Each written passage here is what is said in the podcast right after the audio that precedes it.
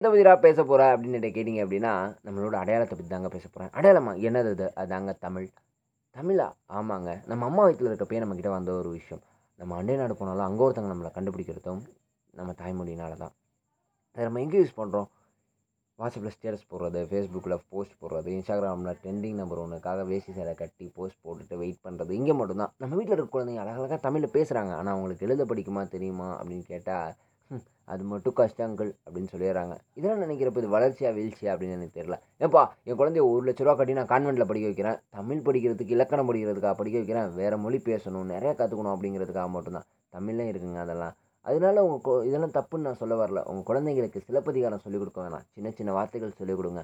Good morning சொல்கிற இடத்துல காலை வணக்கம்னு சொல்லிக் கொடுங்க. இனிய பிறந்தநாள் நல்வாழ்த்துக்கள்னு சொல்லிக் கொடுங்க. தேங்க்ஸ் சொல்ல வேண்டிய இடத்துல நன்றின்னு சொல்லிக் கொடுங்க. இந்த மாதிரி சின்ன சின்ன வார்த்தைகள் போதுங்க, தமிழ் ஆட்டோமேட்டிக்காக வளர்ந்துடும். எப்படிப்பா வளரும் அப்படின்னு கேட்டிங்கன்னா, சின்ன சின்ன கற்கள் தான் பெரிய பில்டிங்கை உண்டாக்கும். அதனால் சின்ன சின்னதாக சொல்லிக் கொடுங்க, தமிழும் வளரும், தமிழ் அவங்களையும் வளர்க்கும். இந்த மாதிரி ஒரு டாப்பிக்கோட நாளைக்கு உங்களை சந்திக்கும் வரை நான் உங்களை அறிய முடியும். நீங்கள் கேட்டுட்ருக்கிறது பிளாக் போர்டு. இது உங்கள் ஒன் மினிட் ப்ளீஸ் சார்.